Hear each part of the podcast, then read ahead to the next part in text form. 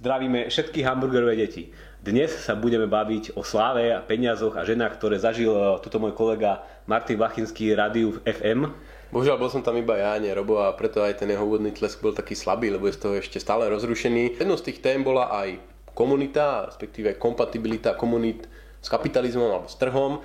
A prišlo mi to ako v celku taká zaujímavá, zaujímavá téma, takže som presvedčil Roba, aby sme dnešný diel na vršku spravili práve o tom. Ja sa musím priznať, že ja som to ešte nepočúval, takže musíš aj mne nejak priblížiť, že čo ťa tam zaujíma na tej debate a o čom by si sa to bližšie rozprávať. Že čo je ten hlavný bod?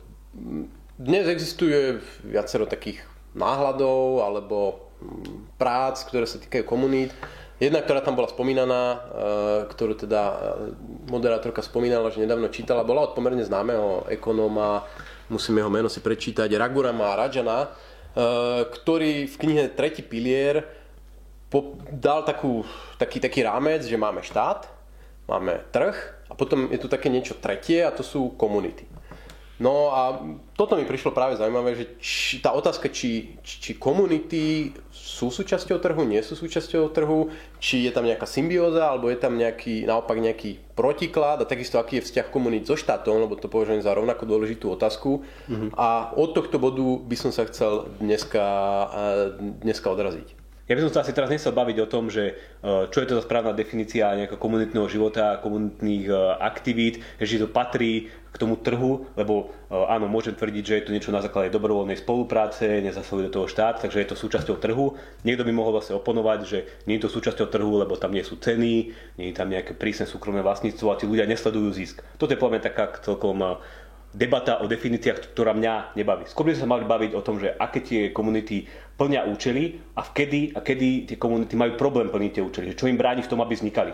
No, mne tam príde dôležitá uh, tá otázka tej symbiózy alebo nesymbiózy s trhom, lebo jedna z pozícií je, že že kapitalizmus alebo trh odporuje komunitám a musíme nejakým spôsobom, bom to zmeniť. Nakoniec aj komunizmus, v podstate ten názov vychádza z toho spojenia komúna, niekedy niekto povie komunita, že komunita má nejakú, nejaký účel, tak prvé sa musíme pozrieť na to, že čo je jej eh, cieľom. Lebo komunity nevznikajú iba tak, že ľudia sa majú radi a teda začnú sa niekde stretávať, objímať, ale vždy riešia nejaký problém, nejaký konkrétny problém. Uh, existuje pomerne rozsiahla literatúra o tom, ako fungovali komunity v 19. storočí v USA, kedy tieto komunity riešili také veci, že ľudia sa potrebovali sociálne zabezpečiť, keď ochoreli, keď sa im stala nejaká nehoda, aby sa mal od nich postarať. A naozaj veľká časť Američanov patrila do nejakých spoločenstiev, bratstiev, komunít a tieto zabezpečovali také veci, ako napríklad niekto umrel a potreboval peniaze na eh, pohreb, tak jeho rodina eh, získala peniaze z tej komunity, alebo sa tam riešil dôchodok, dokonca tam riešilo zdravotné poistenie a podobne. Teda inými slovami, že tieto komunity mali účel nejakého sociálneho systému. A teraz prišiel, prišiel 20. storočie, kedy eh, prišiel štát, welfare state a jedna z takých hypotéz je, že práve tieto štátne intervencie spôsobili to, že v Amerike upadol ten komunitný život a existuje také slávne dielo e, profesora Putmana o tom, že ako e, ľudia hrávajú bowling v Amerike, alebo respektíve ako hrávali v minulosti, že vytvárali si veľké komunity, boli z toho také veľké spoločenské udalosti a dneska ho hrávajú sami. Komunity plnili a čiastočne stále plnia isté funkcie, ako je napríklad práca s reputáciou, čo, čo možno ty budeš vedieť niečo viac porozprávať, že jednoducho tá komunita zabezpečovala, bola zdrojom informácií o nejakých jedincoch a znižovala transakčné náklady napríklad na nejakú obchodnú spoluprácu s týmito To, to bolo predovšetkým obdobie, keď ľudia žili v nejakých menších úsadostiach, dedinách, v nejakých rurálnych oblastiach a myslím, že tam to doteraz aj stále funguje. Mesta priniesli keby, povedzme, že väčšiu produktivitu, globalizáciu, zapojenie sa do trhu. Inými slovami, časť, časť tých znižovania transakčných nákladov, ak to takto máme nazvať, prevzali e, iné mechanizmy. Tým, že sa globalizovali trhy, tak e, už ste tak veľmi nepotrebovali komunitu na to, aby ste napríklad si overili niekoho, komu ste požičiavali peniaze, ale vznikla globálna sieť sprostredkovateľov, banky, investičné domy, ktoré ako keby prevzali túto funkciu na seba, dokázali ju aplikovať globálne a vy už nemusíte riešiť, ja neviem, jak v nejakej uzavretej židovskej komunite pred 200 rokmi na základe nejakých priamých vzťahov s jednotlivými ľuďmi, že kto má akú kredibilitu, kto má aké schopnosti splácať, alebo či vie dodať, čo slúbil a podobne.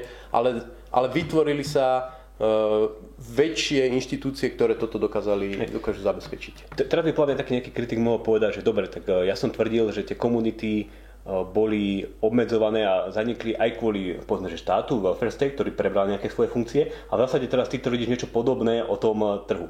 Kde ja vidím taký hlavný rozdiel je v tom, že keď ten trh nahrádza niektoré tie funkcie komunít, tak sa to v zásade deje nejakou dobrovoľnou cestou. Že ten človek sa sám rozhodne, že nebude súčasťou komunity a prejde povedzme do toho anonimného mesta. A dôvod, prečo to robí, je, že toto mu zlepší jeho život. Že tí ľudia naozaj videli, že môžu žiť bohatší, povedzme, že aj slobodnejší život, lebo o tom sa častokrát nehovorí, ale práve takéto nejaké komunity, to nemusí vždy znamenať nejakú väčšiu slobodu, že oni sú niekedy naozaj také uzavreté a človek tam nemôže môcť vyskakovať a musí sa pridržať takých tých lokálnych noriem a podobne.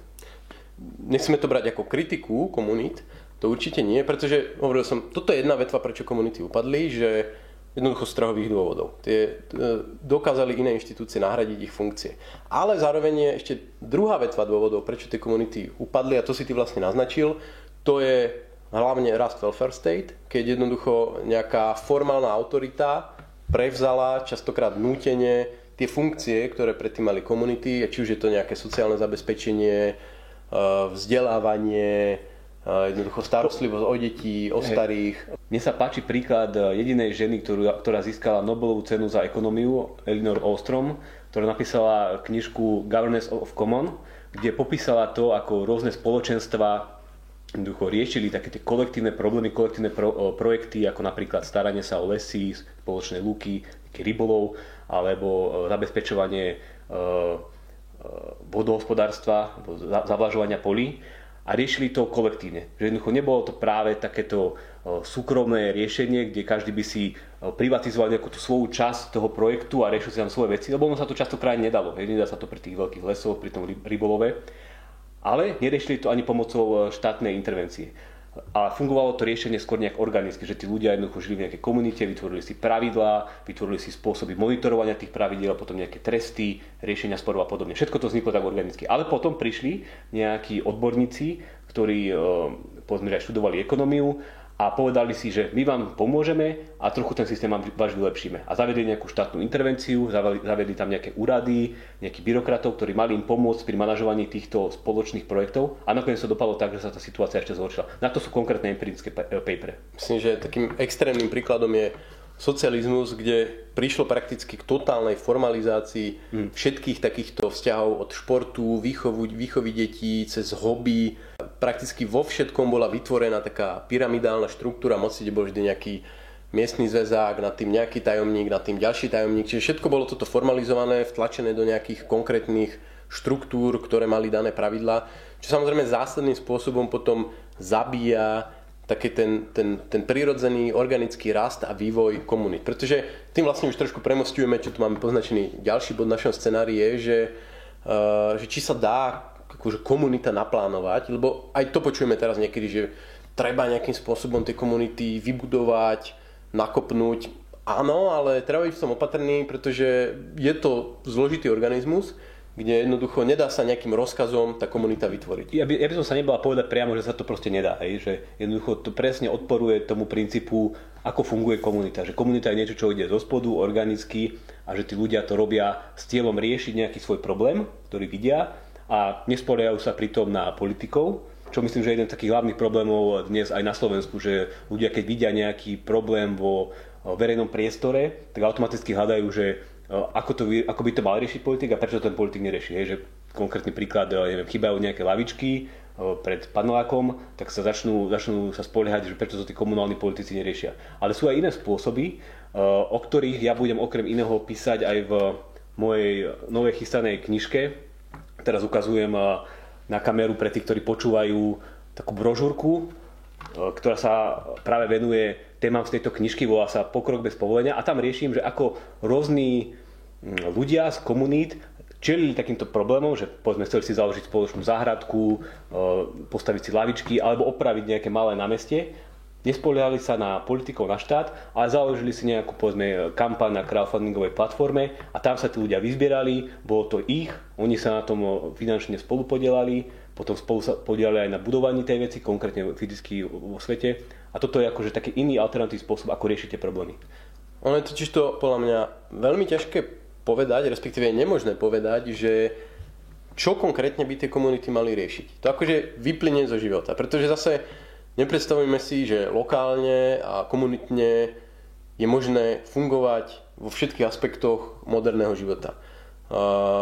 Málo kto si uvedomuje, ako strašne zložitý reťazec tovarov, služieb, statkov je za úplne jednoduchými predmetmi, ktoré máme vo svojom živote. Taký, taký ten známy ceruska. príklad je, je s ceruskou, čo už pred niekoľkými dekádami vznikla taká kniha, že ja ceruska, bolo to vlastne len taká esej, ktorá popisuje, že za takým jednoduchým predmetom, ako je ceruska, stojí uh, ťažba grafitu, ťažba stromov, spracovanie dreva, uh, nafta do tých strojov, ktoré to drevo ťahajú, elektrina do píl, ktoré to drevo píle. Čiže aj za ceruskou je obrovská globálna sieť dodávateľov, producentov, ťažiarov, ktorí sa musia spojiť, musia sa na trhu vzájomne komunikovať, aby nám na stôl dodali takýto jednoduchý predmet. A ak si vezme čokoľvek zložitejšie, nejaké telefóny alebo zložitejšie výrobky, tak Uh, tie úspory z rozsahu, ktoré nám globálna dodávateľská sieť poskytuje, sú gigantické. A aby som to možno tak zhrnul, že čo vlastne ty tvrdí, že ľudia, ktorí sú tak veľmi komunitne pozitívni, že vidia dôležitosť komunít, Eh, častokrát podhodnocujú náklady, alebo čo by nás to stalo, keby sme naozaj eh, náš život preniesli iba čisto do toho komunitného sveta. Že my potrebujeme eh, takú tú globálnu komunitu, ten globálny kapitalizmus, ktorý je tiež tak určitou formou komunity, len tam tí ľudia spolu nespolupracujú na základe takých tých neformálnych vzťahov, ale spolupracujú na základe nejakých cenových mechanizmov, na základe trhových signálov a podobne. Čo tiež určitá forma komunity. Pretože my sme sa síce nechceli baviť o termínoch, ale predsa len to trošku otvorím, lebo čo je to komunita? Ono, väčšina taká tá predstava v tej dnešnej diskusii, že je to nejaká štvrť v meste, kde proste sa poznáme každý susedov a podobne, ale to je, ako, to je len o tom, ako si to zarancujeme, že e, dnes sú úplne iné komunikačné možnosti, ako boli pred 200 rokmi, kde jednoducho tá komunita bola daná tým, že ste nedokázali komunikovať s človekom, ktorý bol vzdialenejší od vás ako povedzme pár kilometrov dnes sú veľmi úzke komunity, taký typický príklad sú hackery, mm-hmm. ktorí sú veľmi úzkou spolupracujúcou komunitou, ale zároveň prakticky nemajú vôbec žiadne geografické ukotvenie. Čiže sú spojení e, internetom a nie sú spojení geograficky. Čiže naša komunita môže vyzerať rôzne a úplne by som sa neupínal ani na také, na také geografické nazeranie. Na to je myslím, že úplne dobrý point a ja sa vlastne aj v tej mojej knižke venujem napríklad komunite, ktorá vznikla okolo Wikipédie. Hej, že to je tiež určitá forma komunity, komunity ľudí, ktorí majú nejaký spoločný záujem. Tá komunita má nejaké svoje pravidlá, má nejaké svoje monitoringy, nejaké spôsoby e, trestania ľudí, ktorí sa v tej komunite správajú zle. A to funguje naozaj, naozaj výborne. My sme sa teda bavili o tom, že dodávať alebo vytvárať si niečo lokálne môže byť veľmi drahé, kvôli tomu, že jednoducho tie náklady sú vysoké. Na strane druhej, a to ty aj v tej knihe, pokiaľ len budeš e, značne, značnú časť tej knihy tomu venovať, tak e, to, toto je taký dynamický vzťah, že dnes sa možno niečo lokálne neoplatí, ale zajtra už sa to môže oplatiť. Práve tomu, že prichádzajú rôzne technológie, ktoré znižujú tie transakčné náklady a umožňujú napríklad, aby aj nejaká menšia komunita dokázala efektívne produkovať nejaké služby alebo statky. Hej, to bol taký príklad e, napríklad z minulosti, keď bola nejaká dedina, tak tí ľudia sa tam navzájom poznali, mohli si požičiavať rôzne veci, nepotreboval mať v každej dedine e, každý človek svoj, svoju vlastnú vrtačku alebo nejaké nástroje, lebo vedeli, že jednoducho sused to má, môže si to niekedy požičať a podobne.